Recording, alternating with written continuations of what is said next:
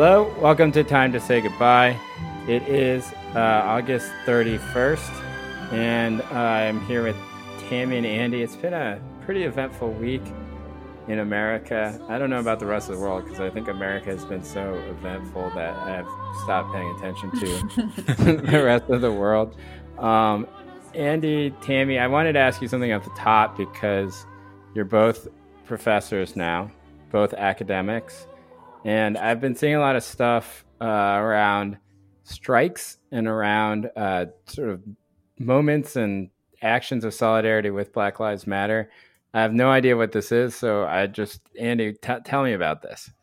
Yeah, so I think Tammy and I both found out about it uh, today for the first time, that um, there's been an online campaign dating back to last Wednesday when the N B A had their, you know, their boycott or strike, whatever you want to call it, where some academics on Twitter were saying, you know, they would also be interested in a strike in solidarity with uh, professional athletes. And I think it's being led. I apologize, I don't know their names, but there's a woman from Penn. I think her name is Professor B on Twitter, and a man from a school in Iowa who's in history. Um, and they are now the ones. Uh, yeah, we could have done research ahead of time. Coastal elites. Um, yeah, coastal elites in Iowa. Uh, who he goes by Tattooed Prof, so they have Prof in their Twitter handles. Um, they're leading this event on September eighth to ninth, so it's two days. It's kind of a scheduled event, and instead of teaching like your normal classes, I guess they want.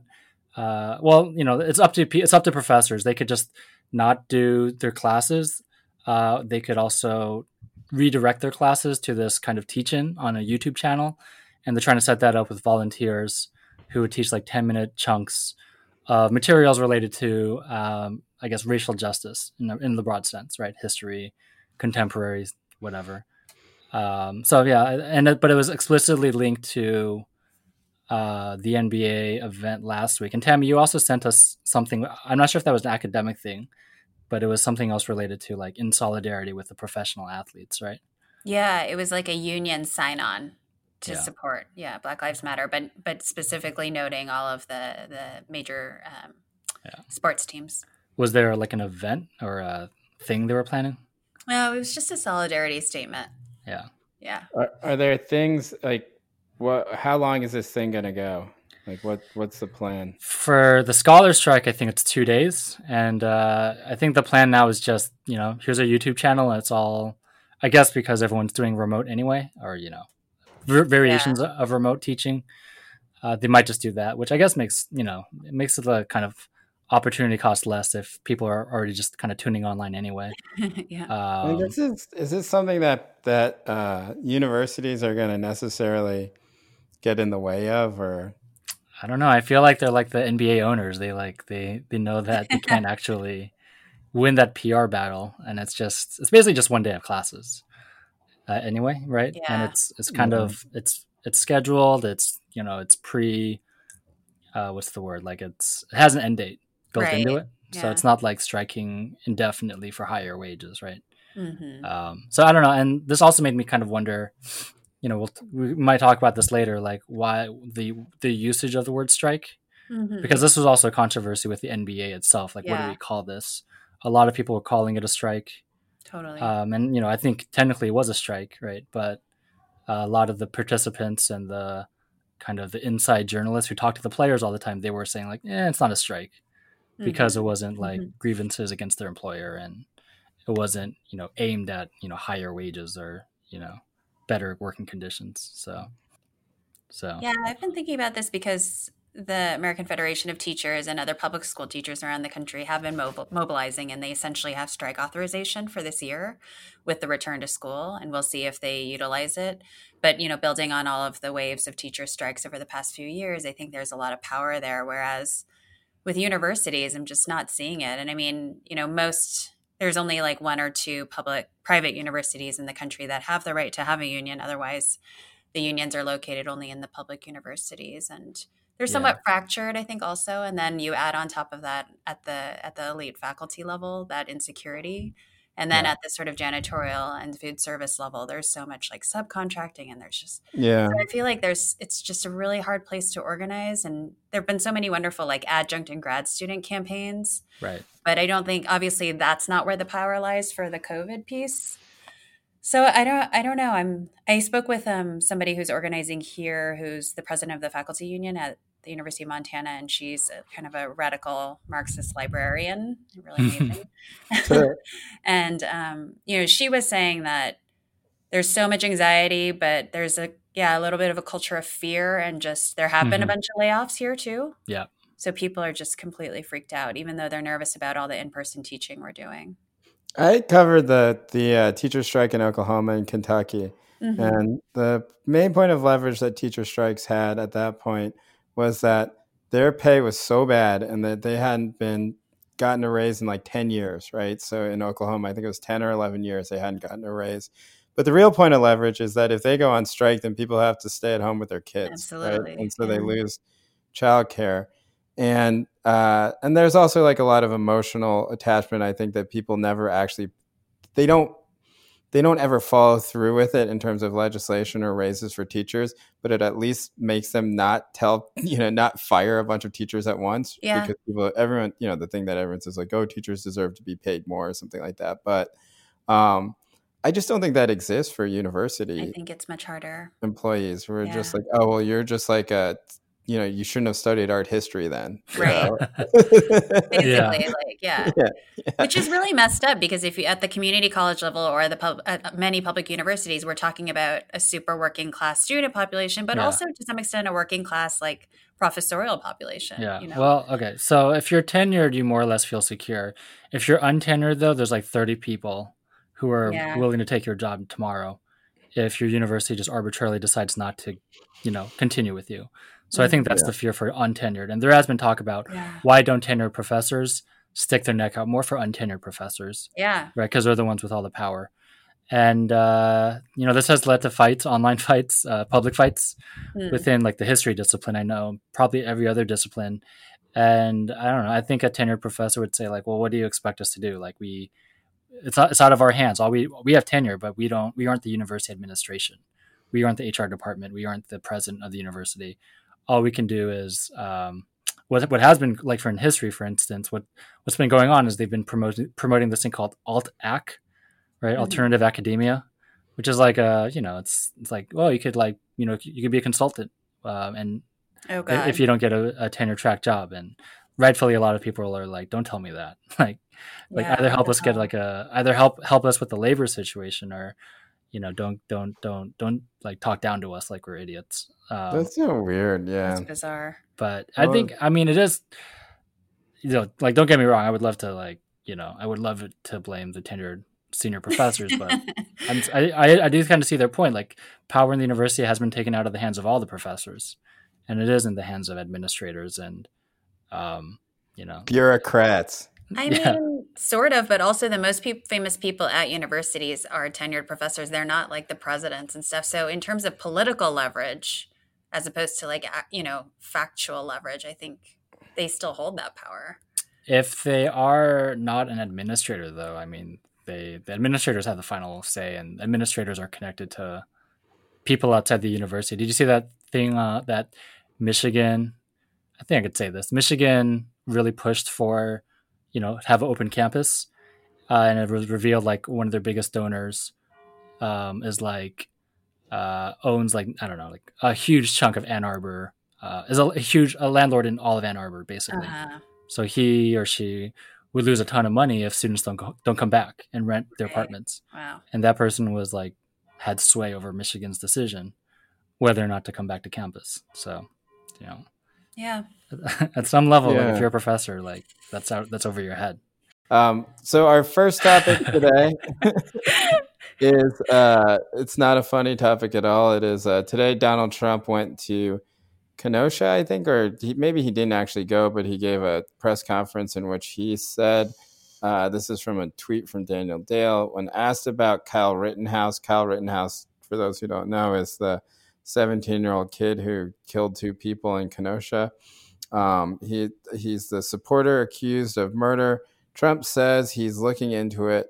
but ads, that was an interesting situation. He was trying to get away. And, you know, there was, I think Trump did say more. He was basically like, well, they were trying to hurt the kid. Yeah. And essentially saying that the kid was acting in self-defense. Totally. Yeah. Um, and this caps up, you know, this came two days or two nights after somebody in Portland was killed, right? Um, the person right. in Portland was killed was part of Patriot Prayer, which is a, you know, it's an organization that I don't know how to describe, but, you know, I don't, I don't like using the term alt-right, but it's a, it's a right-wing organization mm-hmm. that tries to stir up shit in Portland.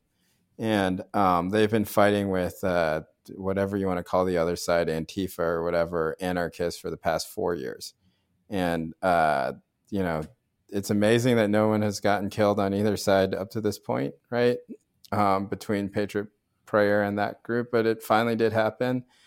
And uh, it's, I don't know, a lot of people are saying this is like the start of a civil war. Mm-hmm. What do you guys think about that, Tammy? What do you think? Oh my gosh.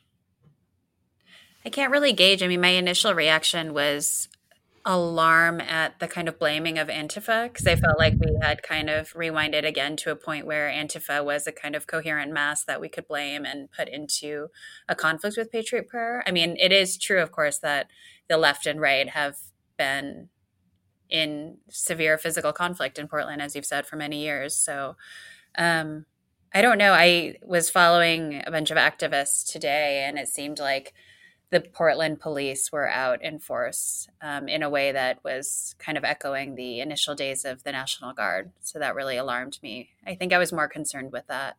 Oh, P P B. You mean last night at the protest? Yeah, yeah. I saw some of that too. So I don't know. Wow. What do you guys think?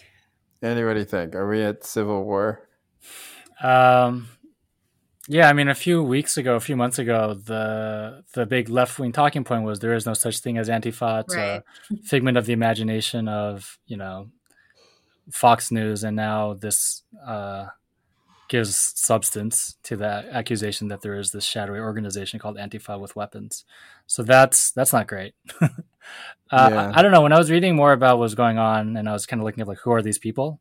Like, who is who is the person that the shooter in uh, Kenosha, uh, and then who were the people who got shot?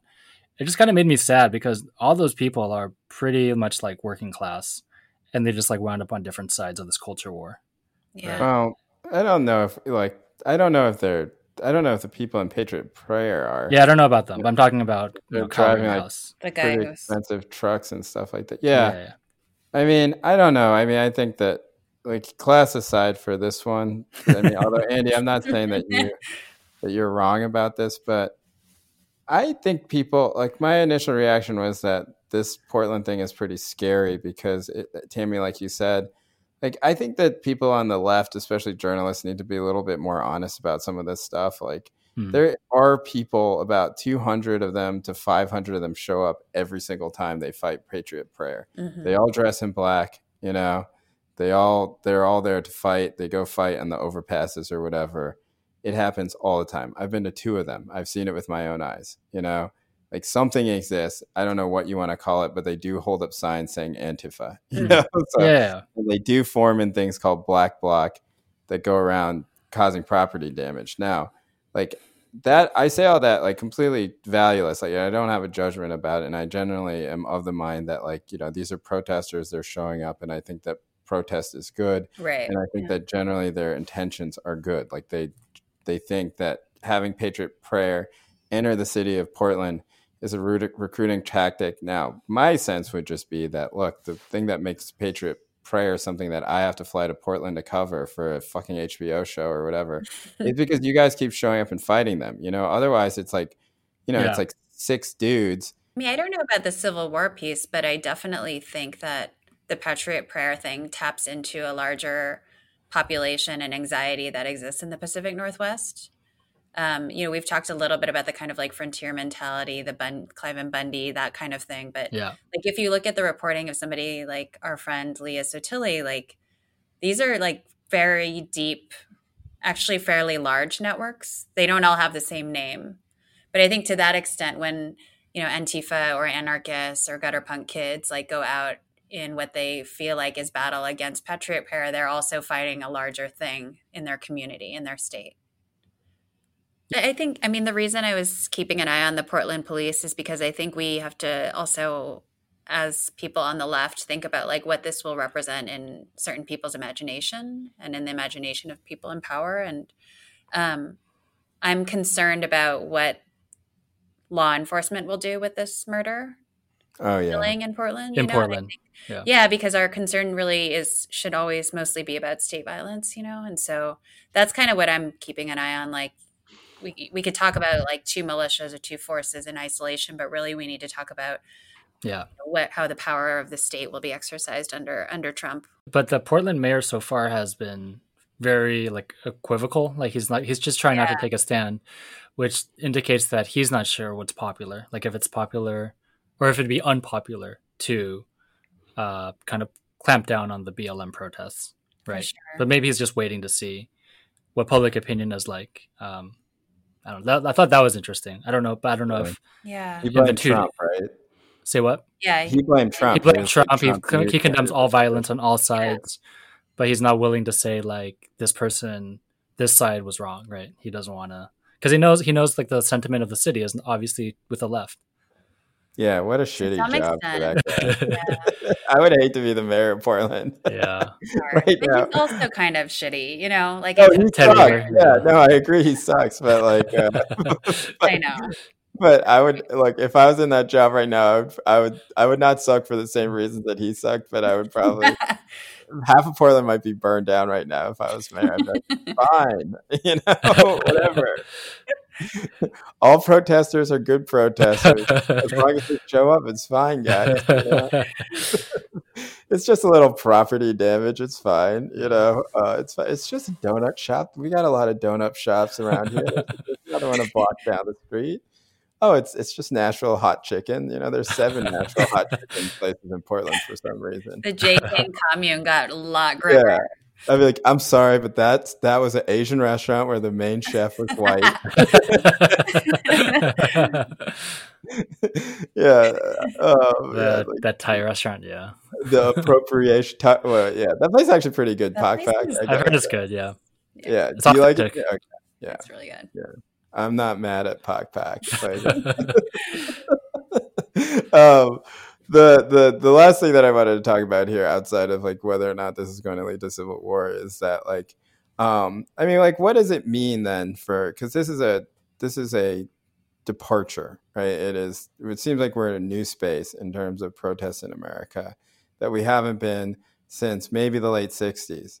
And there's a lot of stuff that comes out as saying like, oh, well, this is just going to be like, you know, the People's Temple again, right? Like, so like, hmm. uh, um, and for those who don't know, like Jim Jones was in San Francisco. He had a, you know, he had what it was an admirably multiracial, multi, uh, multi-ethnic, multi cross, cross-class uh, solidarity movement going on. You know, they did amazing things like they you know, they were real big supporters of the early Third World Liberation Front, for example.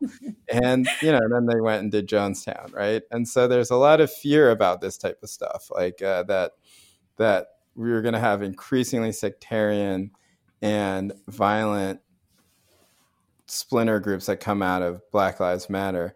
And, you know, look, I I think my thoughts on this are probably going to be very obvious, but to play devil's advocate a little bit here, right? Like it does seem like the leaderlessness of this, the fact that there is no unifying voice, the fact that all these people are being radicalized now, like all these young people in Portland are radicalized, right? They've been punched and tear gas and tackled by cops now for like eighty straight days. Uh, and that their politics are going to get more interesting as this moment of violence has happened. Like, like, first of all, like, let's say, let's take outside whether we think it's good or bad, right? Like, is it, do you think this is going to lead to more sort of radical sex everywhere? Not sex. Sex. Sex. More radical sex everywhere. Gosh, I haven't been reading that much about that kind of anxiety. I mean, I, I feel more afraid in the other direction that all of this is kind of going to peter out and here we go into November. Um, maybe I need to be reading more of the Reddit threads that you're on, Jay, but um, no, it's all from Twitter. Okay. Yeah, I I don't no, I'm I don't I don't think that is gonna be the trajectory. Okay, Andy, what about I mean, you? Are you are you thinking like cultish sect like Jonestown? Like, what are you? What are these radical sect sects? I like the Symbionese uh, Liberation Army, like all these things that happened in the late sixties, early seventies. Um, I don't no idea. I don't. I mean, I, don't... I have no idea. What do you, what, why, what do you? Why do you think? Uh, I don't know. I think there's probably a good chance that we see a lot of those things because they already exist in the right, right? Yeah. Like something like Patriot Prayer is exactly that, yeah. right? Yeah. It is a small sectarian group organized around a leader whose name is Joey Gibson, and uh, they have yeah. a whole spiritual mentality. Like they're, you know, they're mm-hmm. very Christian, quote unquote, right? Or they say they're very Christian, um, and they just go around starting trouble all the time, right? And they have all these Proud Boys that are with them, right? Yeah. Like, and right now, all these things, the only thing I will say is they mostly exist in Portland, right? Like, they don't, like, there's, like, I could walk around, like, Berkeley, California, Oakland, San Francisco for, like, three days, and I don't think I would, you know, and I could just be screaming out, are any of you Proud Boys? You know, and I don't think I would find a single person. But in Portland, you might, right? Um, I think that this is a very specific Portland thing. And I think that one of my theories about this is, and this mostly happens because I don't watch television or movies at all. And that I'm trying to be like, my friends have been talking about shows. They'll be like, did you watch Lovecraft Country or something like that? And I'm always like, no, I don't watch television. And they're like, well, what do you do? And it's like, well, I spend a lot of time with my kid at night, but there's still time where I don't do anything where other people watch television. I was trying to figure out what I actually do during that time. And I was like, okay, so part of what I do is I watch people play video games for about twenty minutes a night, which is like mind-numbingly stupid. Like, but, you're one of the esports? Okay. Yeah, but the other the other hour or so, I basically watch where the protests are, right? I watch live streams, and it basically has become a television show.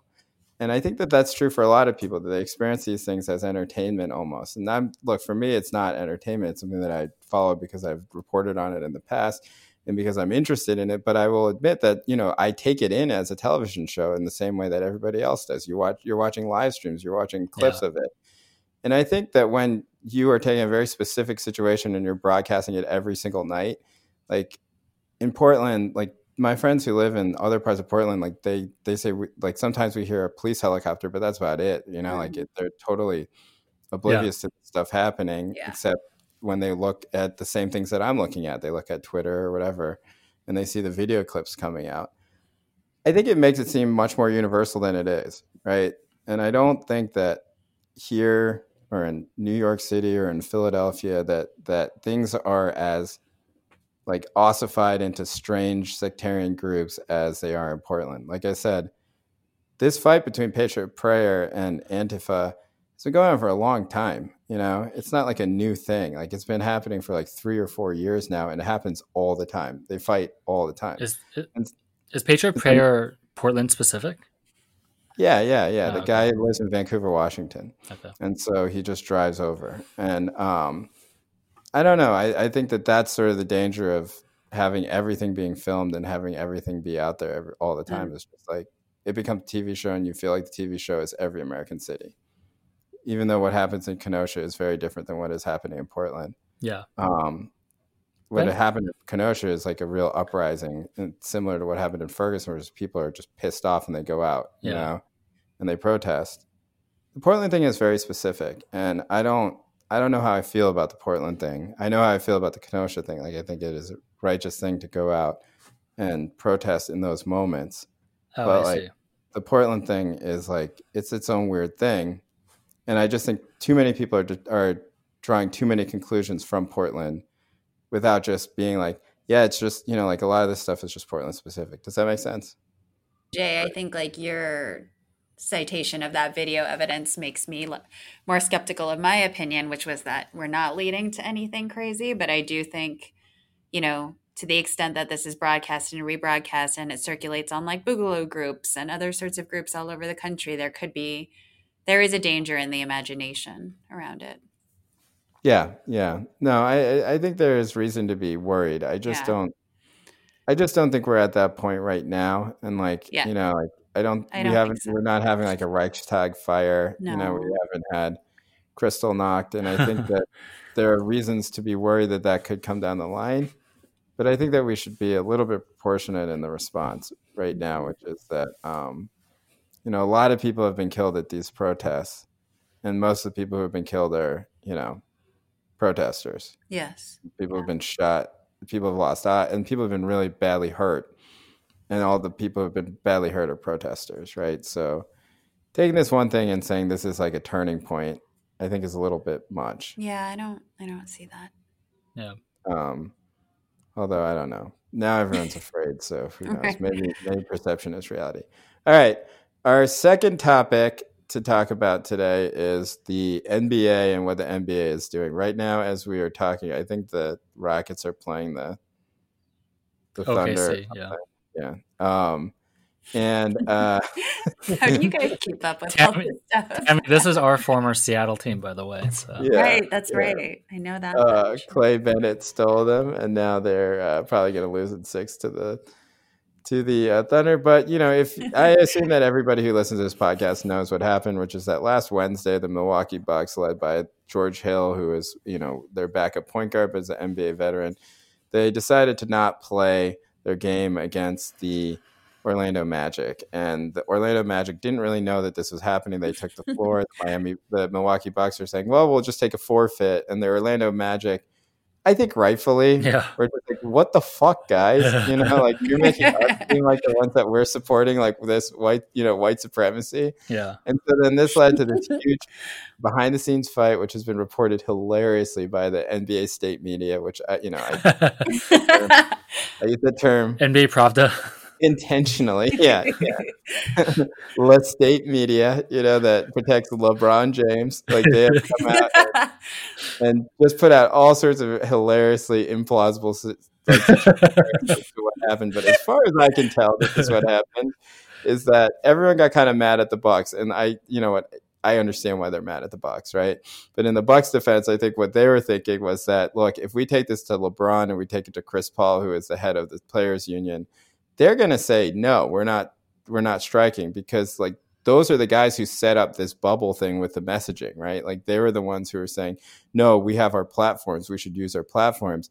And for the Bucks to say, we're sitting out this game is essentially implicitly saying, fuck these platforms. These don't matter. And this followed about two days of players really being frustrated. And, you know, Jaylen Brown said something about it. Fred VanVleet, who is really a great player for the Toronto Raptors, said something about it. Um, A lot of players had come out and basically said, I don't know what we're doing here. You know, like I want to go out and protest is what Jaylen Brown said. And so that tension boiled over that night. And there's a big meeting. And in the meeting, like LeBron and the Lakers and the Clippers walked out, quote unquote. Mm-hmm. They stormed out of the meeting.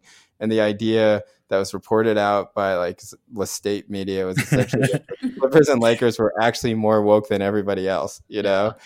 And that that they were the ones willing to actually give up their seasons, and everybody else was capitulating, which is bullshit, you know, absolute bullshit. Like uh, the Clippers and the Lakers so were just dark. Mad that like where the wh- how the Bucks had put the, the situation that the Bucks had put them in, and LeBron specifically was mad because he was just like, look, we did all this stuff, and we're trying to do this while playing our season. H- why did you do this on your own? Which I actually think in the you know, there is a players union. You yeah, know? For sure. Like, it's a fair question. Um, but that was basically it. Like, I think that I, I've tried to explain this to like to people who don't know anything about basketball. Yeah. And I think I just did a good job right there compared to the other times I did. I think that's actually what happened. And I will, and I don't, obviously I'm not an N B A reporter or journalist anymore, but look, I've talked to people behind the scenes who know things, and this is generally what I think happened. So do you and, think my my the only the only thing that was a question mark for me is, do you think the Bucks actually wanted to to start shit? Because my from what I had read, um it was like George Hill and Sterling Brown, they just like didn't they, they just didn't feel like they wanted to play the game. And then Giannis is like, you know, we got your back. If you sit out, then we'll all sit out. And they just know they're so much better than the Orlando Magic that they could forfeit the game, take forty-eight yeah. hours of rest, and still, you know, beat them like they eventually did. Yeah, and yeah. So, my friends, my it wasn't, so it wasn't like a so it wasn't like a wildcat strike where they were like, we don't want to tell the leadership. We just want we want to organize this by ourselves. Yeah, we're like, yeah. yeah. No, um, I don't think it was. Right. Yeah. So I think it was uh, I, I, I Sterling Brown for for was attacked by the Milwaukee police, right? Yeah. He was tased and had a, a knee on his neck, like so. Yeah. For him, this was much. This was like as personal as it gets. Yeah. George Hill is a longtime veteran of the league, and I think he got really frustrated with the way that the you know, like, look, you're wearing a Nike shirt that says Black Lives Matter on it. You're all kneeling together. You're yeah. giving these statements before, and of course it's fucking bullshit, you know. Yeah. And the players, the players know this. Yeah, you know, they know sure. they know that like that that this doesn't mean anything. They watch the same shit we do, right? They see people getting tear gassed. They see these scenes of police brutality. They're twenty-three to twenty-seven. Some of them are like thirty-one year old, thirty-one years old. They're younger than any of us. Yeah, you know, they're almost all black. Of course they're going to feel like, you know, like, what are we doing here? Like, we're stuck in this bubble. We're playing this game. And, yeah. you know, like our brothers and sisters are out there getting tear gas and brutalized by the cops and killed, you mm-hmm. know? And like, you know, for them, I think it was, I think it was a very earnest, what are we going to do about it? We can't do this. Mm-hmm. And I think that, that, you know, obviously got squashed in the way that it was always going to get squashed because, uh, because yeah. like, you know, LeBron is essentially, and you know, he's not, but like he, his, his incentives align with ownership. For sure. You, you also left out the part where LeBron spoke to uh, Obama. Yeah, I was going to just say, you guys need to recap that part. That's some craziness. So that night after LeBron stormed out of the, out of the, uh, out of the meeting, apparently he called Obama, who said, hey, uh, you know, you guys should go play again, which led to some of the funniest Twitter jokes I've ever seen. Obama, oh, just wants really? to watch, Obama just wants to watch these games, which I would not, which I would not ask him, honestly. Um, but yeah, like it was not, you know, I don't think this was the stirring. I don't know. I, I, I wrote about it. Um, and Andy, you, you did, you did like an exchange about it. You wrote about it. Yeah. Like, what, what do you think about all this? Like, um, I try and I want to be as like positive as possible, but yeah, my cynicism comes from how much I know about N B A marketing and N B A power. Yeah. Which you should definitely, you know, lean into on this episode. I also want to hear what Tammy's objections were. She told me she has some disagreements. Uh, no, I, I mean, I think the more you write about it, by the end of it, I was just like, yeah, like I think like everyone, they want to look at the silver lining, pull the good out of this. It was pretty remarkable that George Hill and Sterling Brown, it just starts with two individual players, kind of unintentionally led to a strike that was not only the the entire N B A, but also the W N B A, Major League Baseball, Uh, Naomi Osaka. I don't know if anyone else, you know, boycotted. And obviously, obviously we just talked about people in not in sports are talking about being inspired by all this. Um, yeah. So that itself is like, you know, we could talk about how it was like clumsy or ham-fisted or this wasn't their original intention, but it's still kind of remarkable. Mm-hmm. Uh, that does kind of tell you there's some interesting, you know, people, if, like people hopefully paid attention to that. The players have not refused to play a game since like nineteen seventy-one, and that was a preseason game. What game right? was that? I don't even know that. Yeah, what? It, I don't yeah. remember. But it was like, like a collective that, bargaining or something. No, no, no. It was like something else, but it was like it's been nineteen seventy-one since. And they famously the threatened not to play one of the All-Star games in the sixties. Yeah, and they, they, they threatened to not play the game after Dar- Donald Sterling was right.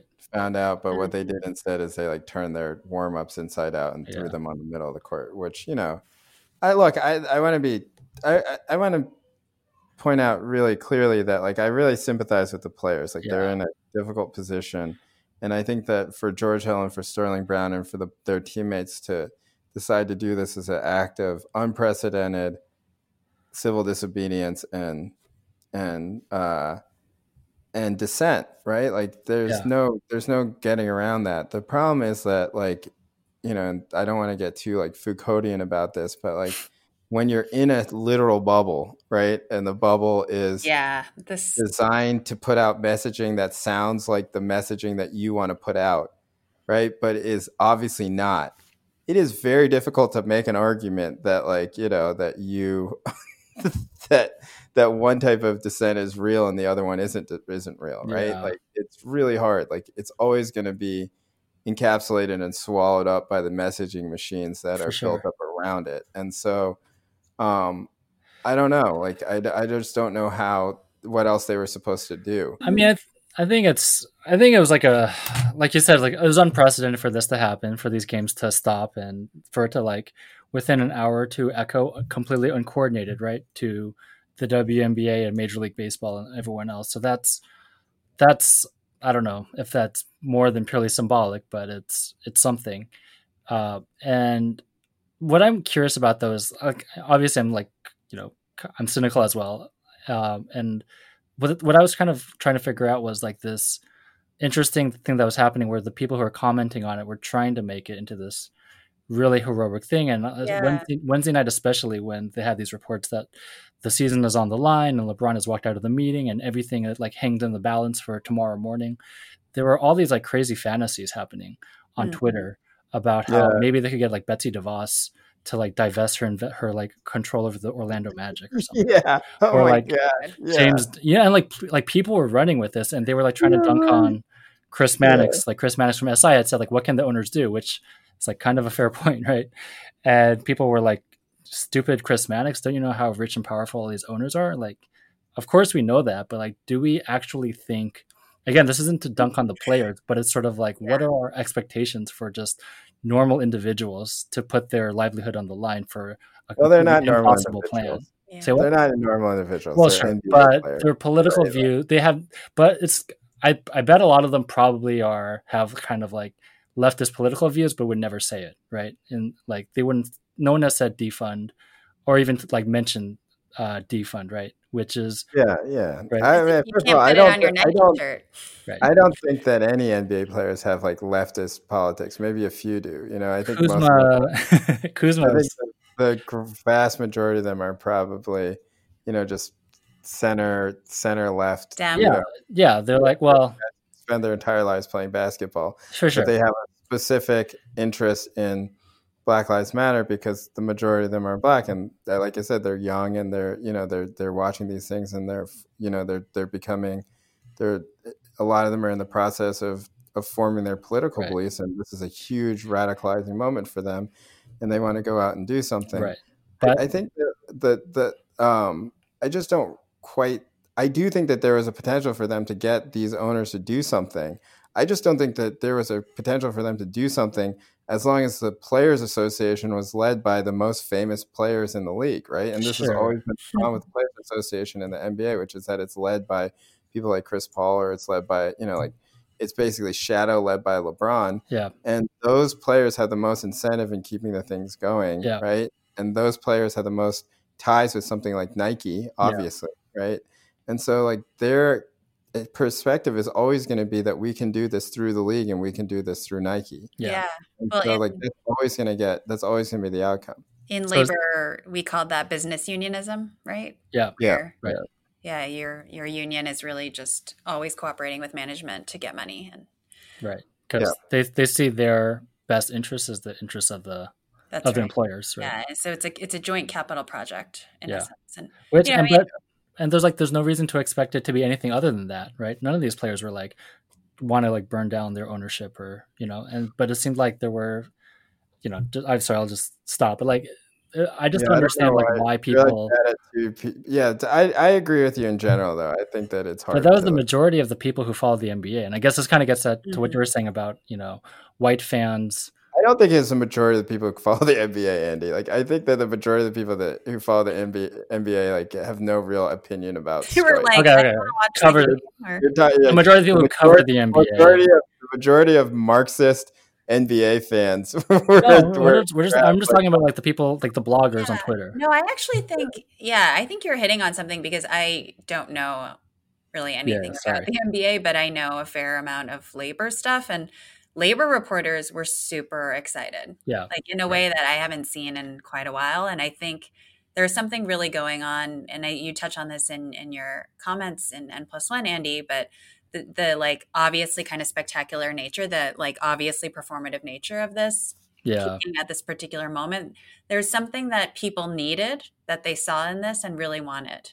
And yeah. I think yeah. that to me was so touching, actually. Like, I disagreed with a lot of it. I don't actually think this is a wildcat strike. I I think this is like a, a good protest. It is a work stoppage of a sort, but, right. you know, I think the claims were inflated. That right, said, right, right. like, I was so happy that people were happy. Right. Why, why do well, you? Yeah. In, in their defense, right? I think that there's a lot of misinformation coming out at the beginning because the N B A media is like uh, basically a state-run organization. like that we yeah. keep. yeah.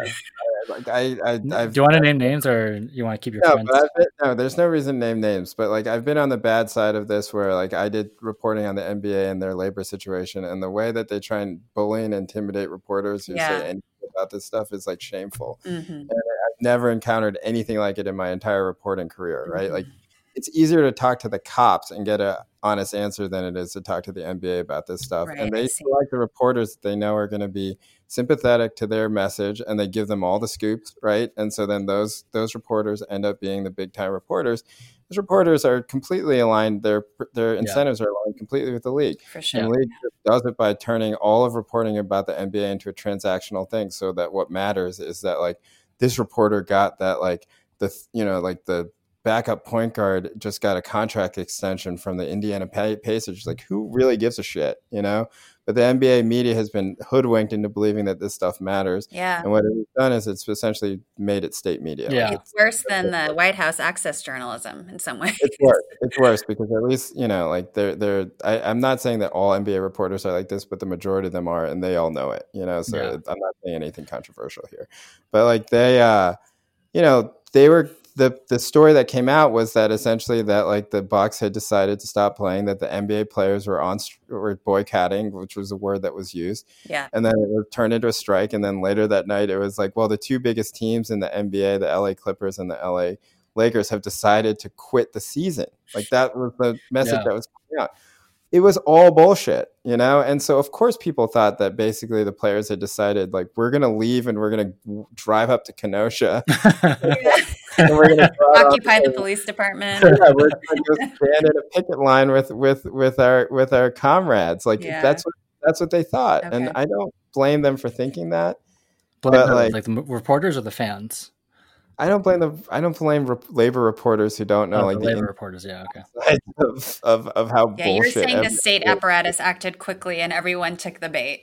yeah, yeah, yeah. They, but they acted quick. I don't think that they even wanted to necessarily yeah. be like, yeah, let's, let's let's let all the like you know old like like international workers of the world people like rejoice. I think that they were just taking sure. essentially what was uh, put out to them and yeah. what was given to them, yeah. and basically reporting it as a press release. And yeah, you know the sure. LeBron thing and the Lakers thing, like you know I'm saying like, well, LeBron says you know like.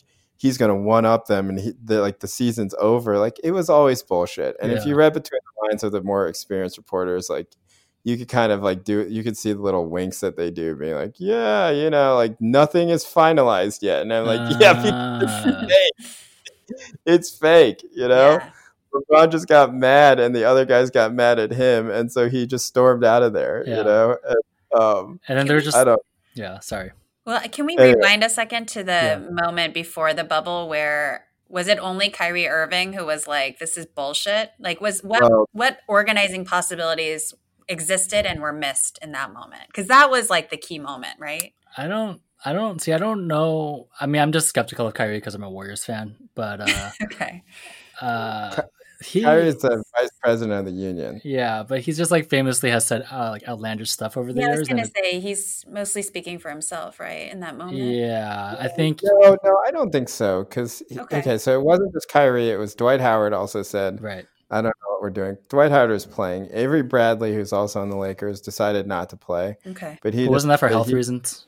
Said it was because he had just had a kid, but I think that part of it was that he thought that bubble was bullshit. Okay. You know.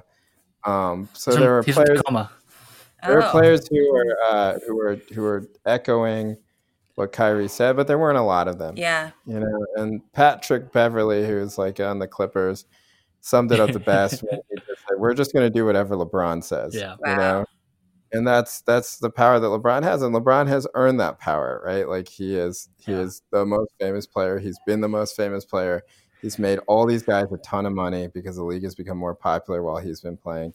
And, uh, you know, like, I like LeBron. I think LeBron is, like, generally, I think he's, like, probably a good person, you know, and yeah. that he, I think he does more good than harm. But there is a way in which he manipulates the entire narrative around everything to be about him. Yeah. And the reason he does that is because he can, because all these reporters just do it anyway, you know? And so I was like, the entire time I was just talking, like, this was happening, I was just making bets with all my friends who are, you know, working around the N B A, who, not the ones who are reporters now, but, you know, people who I know, and, and we're just like betting on everything that would happen. Uh, you know, in the next three days, every single thing was right. You know, and that's not, that's, and it's not because I'm some like huge N B A insider. It's just that if you have a tiny bit of insight into how this stuff works, you can see all the moves, like five, five moves ahead.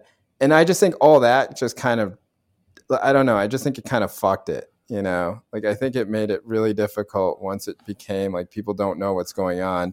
There's this huge drama going on that everybody's entertained by any like otherwise. And then the inevitability that they're, of course, they were going to play. Yeah. You know? Mm-hmm.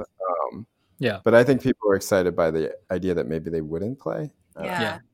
And yeah, I guess it'll be curious to see if it just ends or if they're like non people not in professional sports who like see this as an opportunity to do something like, yeah. the, like the Scholar Strike. But I kind of like my attitude towards the Scholar Strike is kind of like LeBron's attitude towards the Bucks, which is like, you're like, you're like, I'm the best, I'm the best historian out here.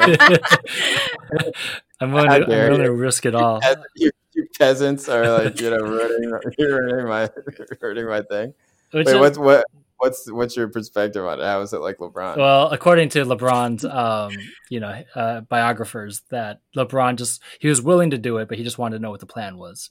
And as long as, uh, you know, the demands were concrete and how do we get back to playing, et cetera. And, I I just kind of think like with the Scholar Strike, you could call it a teach-in or something else, but the words, I guess I'm curious why the word strike is being used. And I wonder if that's because there are like, they're not going to go on strike, like a, like a real like labor strike in demand and like uh, with, um, and have like an indefinite strike where they ask for something concrete. Uh, so in, in lieu of that, they would use the word strike in this sense. Uh, I don't know. Like, I, I feel like there's like a desire for strikes to happen, which is also what I think was happening with the media calling it a strike. And, you know, yeah. technically it was a strike, mm-hmm. but which, but what was interesting was like the players themselves were refusing to call it a strike. Um, and they yeah. like, insisted on not calling it a strike. And they because insisted in their collective bargaining agreement, it says they can't strike. Yeah, I was going to yeah. say they okay. ban all work stoppages in there. Maybe they so were maybe, so maybe that was the reason why. Um, boycott was used. But yeah. also maybe boycott, it was referring, like to the, the, the concept of a secondary boycott, you know, under labor, which is basically when you're trying to get something from someone who isn't your employer. So in that sense, if it was something broader, but I don't think that's actually what they meant. I think they were going for a sort of, yeah, consumerist vocabulary. Yeah. Have you, have you been to Montgomery, Alabama? No. What a pivot. Where are we going? I went Where are we going? I went, I went there and I saw, you know, they have the, they have a museum dedicated to the Boy, bus boycotts, yeah. right? Yeah. When you go to that museum and you walk through it, it's an inspiring, it, it really is a truly inspiring place. And you get this sense of how much planning had to go into the yes. Montgomery boycotts. Like how many, how many people had to be hired as drivers to drive people back and forth from work, you know? Absolutely. How long they were planning to go right. from the very beginning. Like how much infrastructure existed. Yeah. And, that sort of stuff is not necessary. I have two points with this. The first is that it's not necessary for the N B A players to just not play, right? They could just not play. Yeah. Right? And they can, like, they're all rich, right? Like, like not all of them are rich, but the oh. vast majority of them are there rich. There was talk of... If they're serious yeah. about it. They can, the, the, this is something that Kyrie did, which is that Kyrie gave one point five million dollars of his own money for any W N B A player who wanted to sit out the season for whatever reason as a mutual aid type of thing, mm-hmm. right? And so the wealthy players who have more money than they'll ever be able to spend in their lifetimes could actually help out the poor, you know, the players who don't have as much money. And shows how poorly that W N B A is pay, pay, paid. But yeah, they, they get paid nothing. They, pay, they get like sixty thousand dollars a year. They lose money in the W N B A. Yeah. yeah. So like, um, like that, that, that's my first point, which is that mm-hmm. it doesn't actually require that much. Right, not in this situation. Second, the second question I had, which relates to Portland, is that, do you think that through these protests that that type of in- infrastructure is being built? Like, because I look at it, I look at Portland, they're like, oh, you, they have these like they have these medics. They have like, you know, Riot Ribs, which was like the sort yeah. of barbecue place that was at all these places. And it seems like they are building infrastructure in some sort of way. But like, could it be used in some sort of prolonged moment of dissent with a clear demand, right? Which I think in Portland they would argue. And I think maybe I, I'm persuaded by their argument, which is that that's what we're doing, right? We're protesting every single night until they defund the police, right? Yeah. Right. Do you think that that type of infrastructure exists and that type of national organizing exists to do something like that? Like, let's say the N B A has inspired tons of people to like strike for large, long periods of time. Right. What occurs to me is that like labor is too weak right now to actually undergo any of it at any level, right? Like Andy, like it seems like you're saying at the academy, like it's not going to happen because people are, there's too much precarity. In my industry in journalism, like it's laughable, you know, like there's no way anyone could could afford to do it, and there's no there's there's not enough infrastructure to help people. Like I, I don't know, Tammy, this is a question for you really. Like, do you think that, that type of infrastructure exists? I think so. To take the Portland example, I feel like you're asking a question kind of similar to what we asked during Occupy, which is, is this like a prefigurative politics, right, for something bigger or a kind of build-up yeah. mechanism? I think it can be in certain community settings because you could imagine, um, you know, certain of these kind of Antifa or, you know, gutter punk, black bloc, you know, using communities like potentially building organizations that lasted such that, let's say there was like a teacher strike in Portland, they would come out, they would have infrastructure to help support that. They would be the community arm of like a labor stoppage. On the larger question of unionism, I mean, I guess this is kind of where maybe I disagreed a little bit with your guys' analysis around the N B A as like a kind of extremely symbolic, extremely important, you know, mm-hmm. kind of labor pool. Like, to me, I think the labor story of the last decade is really teachers. Yeah. And I think that is the population that has been like the herald for so much of labor organizing in this country. And, mm-hmm. and also not, and in the way that we're using the terms like general strike to mean like a strike that everyone can participate in because they see, you know, something in it for them. Like that is what teachers have molded for us, like yeah. starting most recently with the Chicago teacher strike in two thousand twelve and then into the eighteen and nineteen, like their thing has been like this thing called like bargaining for the common good, right? Like yeah. we're trying to do like a social justice unionism. Like I think that exists. I think we're continuing to build that right now. Like, yeah. you know, it's weak. Like we yeah. have an, obviously under ten percent unionism in this country, you know, union right. density, but I would look to that. I would look to like the big public sector unions and, you know. Yeah, no, I wasn't, I wasn't, my piece, I wasn't celebrating like the N B A or the sports, right? I was actually saying like, it's kind of weird. Yeah, right? no. Yeah, like yeah. So that the richest or the, this like small minority group within the country gets, I mean, I might just be like selectively like what I read, but I feel like I don't read a lot of stuff about like labor analysis in mainstream media. Obviously, in the left, leftist media, or leftist analysis, or like in the academy, you'll you will read a lot of that stuff. Mm-hmm. But the way that it seems to me, like when I just like read like the New York, New York Times, or just like the, any sort of mainstream media, uh, sports gets politicized for labor issues. Uh, mm. In addition to like obviously the real the real labor issues, right? But it does seem to like occupy this part of our brain. And I think it is because maybe just because of how nakedly public it is, like everyone knows everyone's salaries and there's talk of like, yeah. and, and, the, and there's the racial element where yeah. the, there's, there is like open analogies, famously but, calling like football players and basketball players are like new slavery or new Jim Crow, right? right? But there's also like hundreds of reporters covering the league, right? Yeah. And everything in the league, as opposed to like hundreds, there's not hundreds of reporters. Covering teachers. Yeah. So that's part of it. But yeah, Andy, I agree with you. I think it's because it's so public and because like the negotiations are huge and fans feel some incentive because they're just like, oh, well, what if it means that we can't afford to play, pay these players or whatever? Yeah. And then they take it personally because mm-hmm. they're like, oh, well, this person's getting paid twenty-four million dollars. Why are they complaining? It's like, you know, it's a whole thing yeah. that ties into a lot of different, you know, pathological things like, you know, and, you know, um, I think it's also true. Like when we were kids and we fantasized about playing sports, part of the narrative is like the fantasy of like getting, being successful and getting paid for it and having a chip on your shoulder when you don't get recognized for it.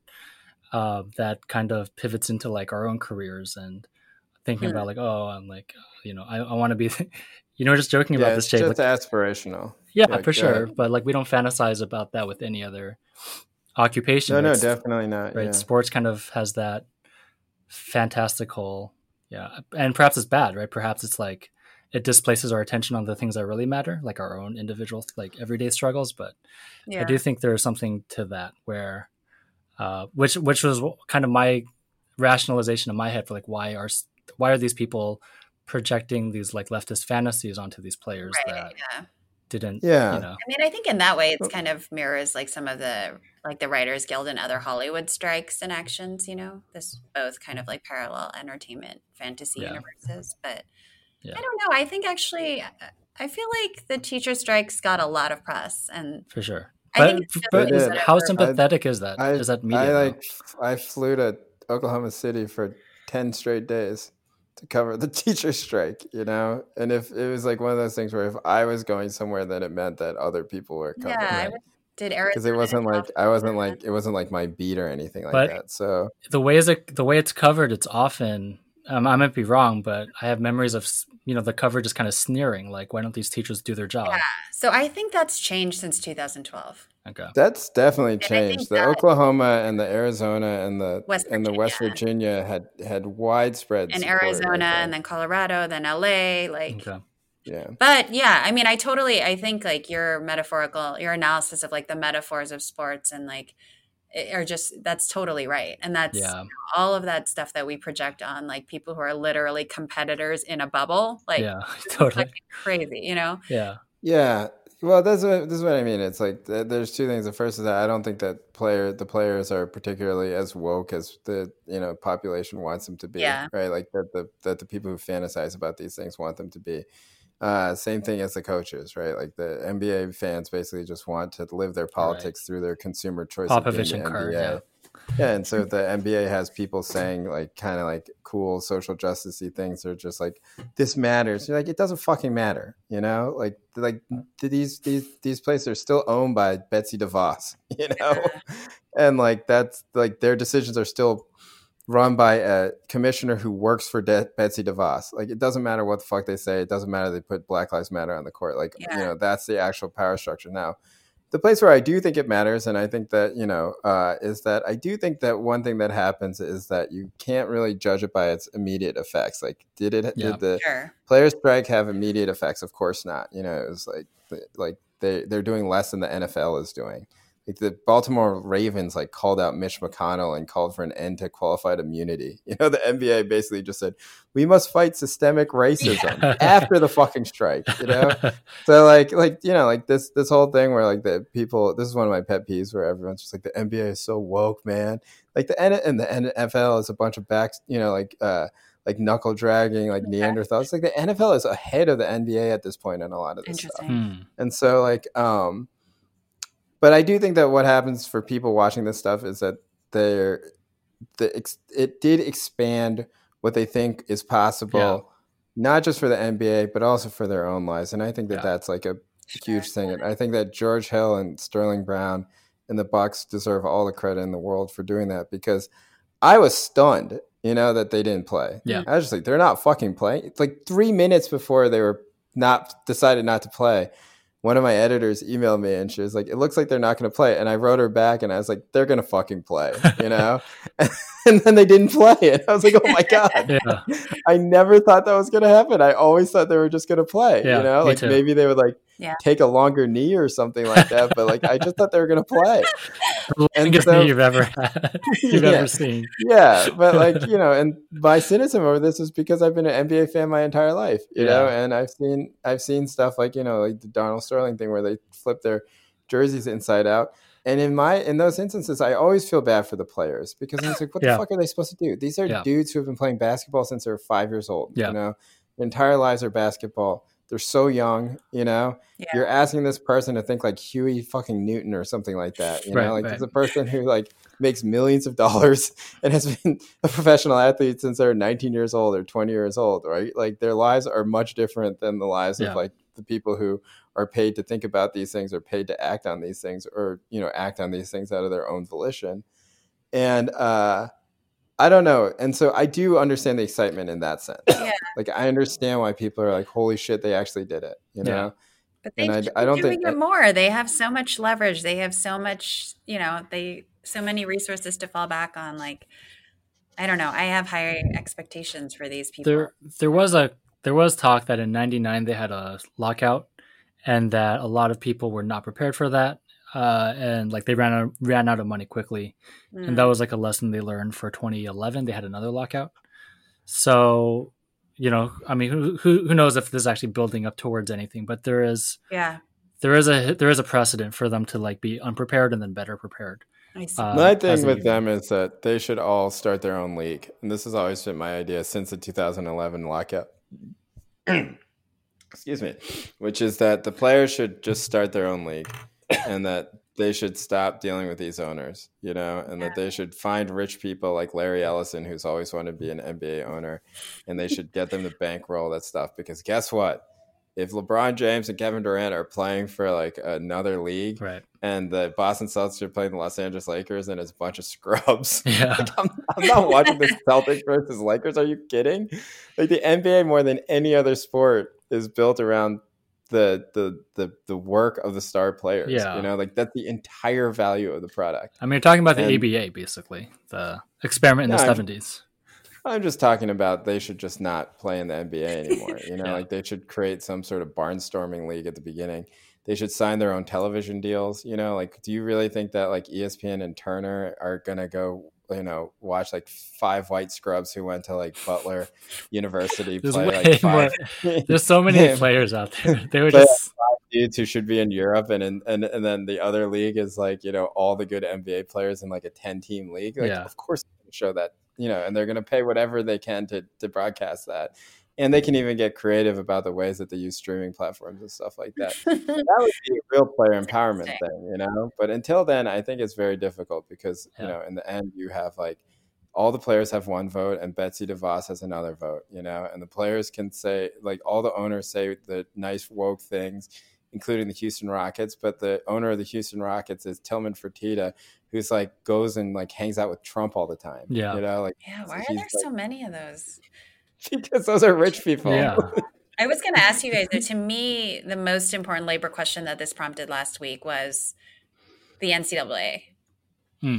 And, you know, to me, that's like, I don't, again, not a sports expert, but read a lot of, you know, stuff about labor in sports. And um, that just seems like the most exploited pool. And I've been telling you guys, you know, without yeah. getting into too much detail about a student who's struggling because of N C double A rules, the cancellations of COVID and all of this stuff. And it's, just witnessing that exploitation up close is just has been really yeah. sobering for me. And um, what are we going to do? We got to fix the system. And, you know, shouldn't this activism at the professional level trickle down to the most exploited athletes? It has. Uh, it's it's changed the law in the last decade. They've has it not changed? I don't know. I don't know. I don't know if it's superficial, but there's well, been talk that it's inevitable that the students will be able to get paid.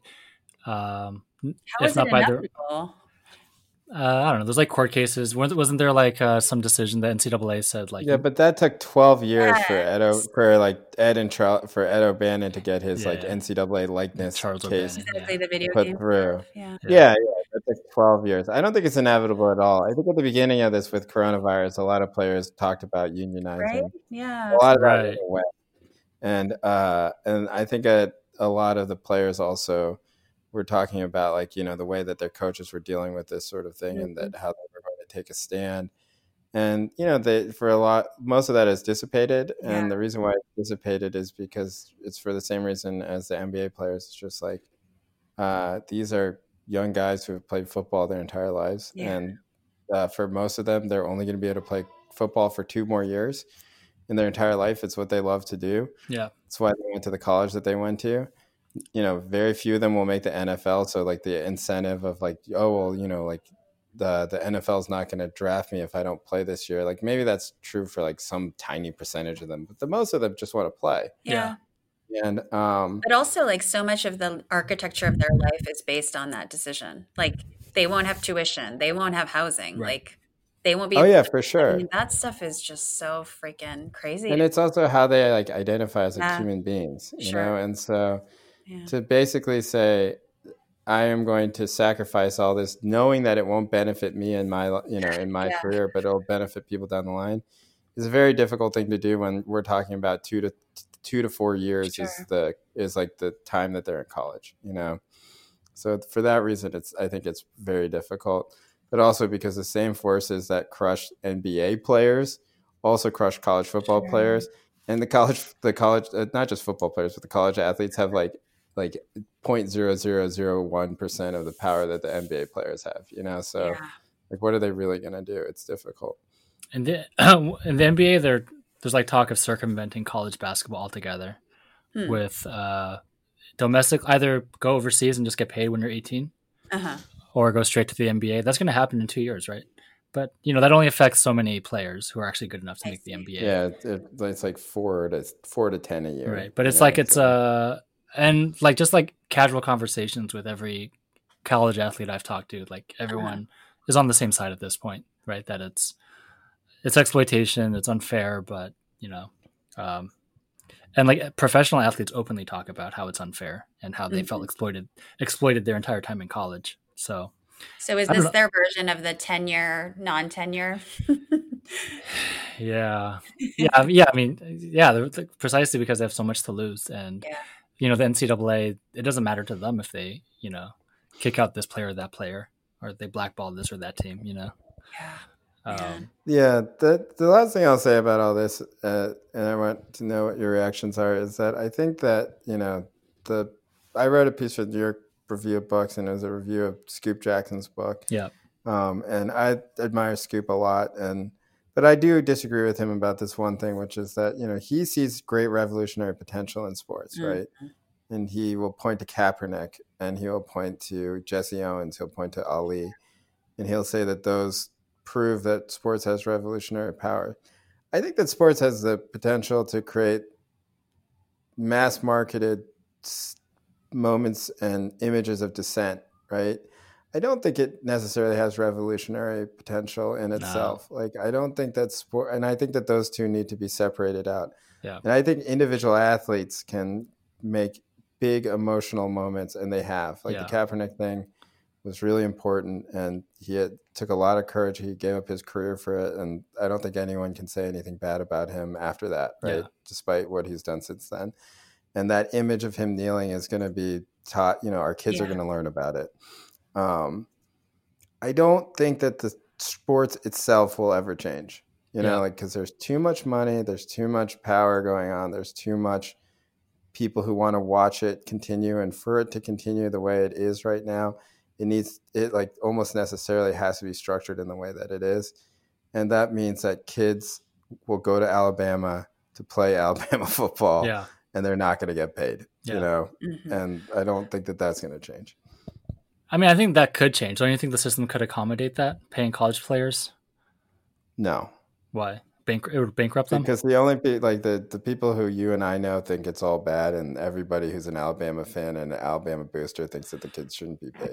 I do. I mean, I do think public opinion has changed. I guess that's what I was saying. But I don't. I think public opinion has changed, like amongst like people who you know we interact with. I don't okay. think that public opinion has changed.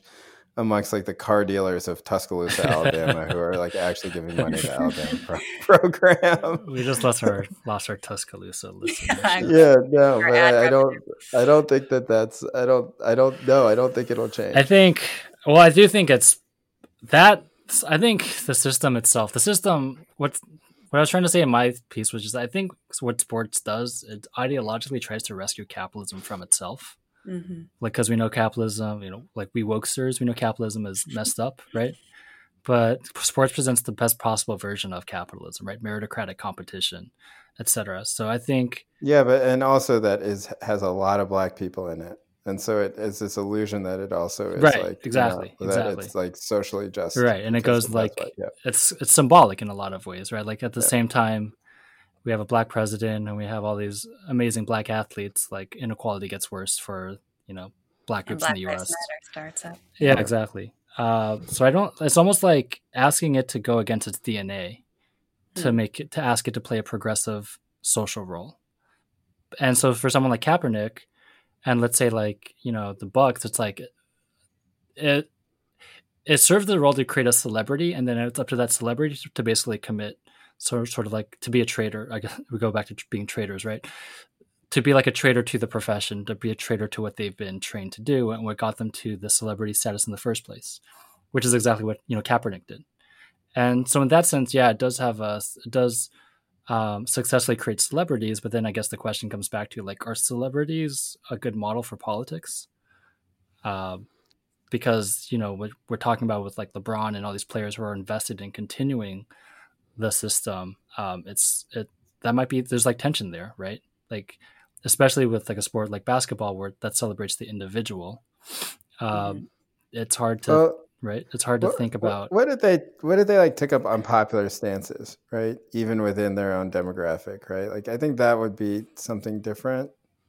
Um, so that's what Kaepernick did, right? right? In a sport where everybody salutes the flag, he didn't. Right. Right. I think if LeBron James came out and said there should be mandatory school busing, right, and that school choice should go away in large cities, and that all schools should be force integrated, that that would, I think that would mean something. Except that he know? has his own quasi-charter chain, right? What but about yeah. Abdul Rauf? Yeah. Remember Abdul Rauf? You yeah, know? Abdul Rauf was run out of the league, yeah. right? Like, so, like, that's, that's, that's. He was a player in the nineties who refused to stand for the uh, national anthem. Mm-hmm. This is stuff that, like, he was also, like, black Muslim, who, which made it even, you know, more unpopular at the time for him. But, like, I think that, like, what ends up happening is like that these players are not really confronting power in any sort of way when they're going out and they're giving statements before and after games, right? Within their own profession, they're not doing things that are unpopular because the league has sanctioned and approved all of this. Yeah. And the potential for the Bucks strike was to say, or the Bucks, whatever you want to call it, was to just say, actually, we are not doing this anymore. And that's why people got excited about it, because it felt like, oh, if this thing falls, yeah, right? Like, if this like sort of woke apparat- messaging apparatus can fail, then maybe we're dealing with something real. Yeah. But I still have some hope that while I don't think sports will change, that I do think that some of this stuff will start to feel dead and inert, mm-hmm. you know, and I think that it will lose some of its power. Yeah. So I guess the question is, do you think the average fan fell for all the coverage that the LeBron, you know, the LeBron state media over this weekend? I do think that the average fan is just happy that basketball is back. Yeah, okay. Probably. Yeah, I was like, curious I about that section of your essay, Jay, and also the end, because you talk about the essential workers that, you know, right. surround the yeah. apparatus of the celebrity part of the basketball labor. And that suggests, I mean, that pointed to something I'm, I've always been curious about, is there's nothing stopping the N B A Players Union from being a solidarity vehicle for, a stay, say, stadium workers. Yeah. You know, yeah, but they never, they never will. I Yeah, I hope you're yeah. wrong, right? Because that that is that is something that's like very proximate and very easy. And it's something that's been, you know, that has happened in, okay, of course, the money isn't the same, but in, you know, in different sorts of settings, like you can on university campuses where faculty unions have supported service workers. More promising is the Hollywood equivalent, where there's been solidarity across the Hollywood unions, you know, so that the writers who are paid like bajillions of dollars for their scripts can actually practice with I A T S E or, you know, other unions, mm-hmm. craft unions. So I don't know. I, to me, like that, that is really interesting. I'd be curious what somebody like Dave Zirin has to say about this. Like, what yeah. are the sorts of like no well, individual players did do that at the beginning of coronavirus, so some right. individual players gave money to, but the union didn't. Yeah, and like and individual players yeah. gave like a, some money. The stadium workers are not unionized, are they? I would be surprised. Um, I, I assume they would. They would be okay. Yeah, I don't know. Um, okay, uh, is there anything else on this topic? No, good job. I enjoyed your guys' stories, and um, I think it's fun to have our worlds collide. It's a bit of a bro fest, but... No, I liked the um, labor stuff, too. Okay. Uh, thank you for listening to the show. Uh, we do this every week. Sometimes we do it twice a week. You can always reach us at Twitter. You can D M us. It's T T S G pod. Or you can write us an email. We've been getting your emails, and we appreciate them all. That is time to say goodbye pod at gmail dot com. Um, until next week, uh, thanks, guys. Uh, do we have another? Do we have an interview this week lined up yet? Yeah, we do. San what Fran. Is it? Have you done it? Ah, That's going to be tomorrow. Okay. Okay. Or Wednesday. So yeah. Tammy, later this week, we'll have an interview about, you know, some of the horrible things that are happening in San Quentin, how it shows real failure of the state, and also, you know, what lives count, which uh, is really the lesson we've all learned, I think, during coronavirus. And so watch out for that. Uh, I'll talk to you guys soon.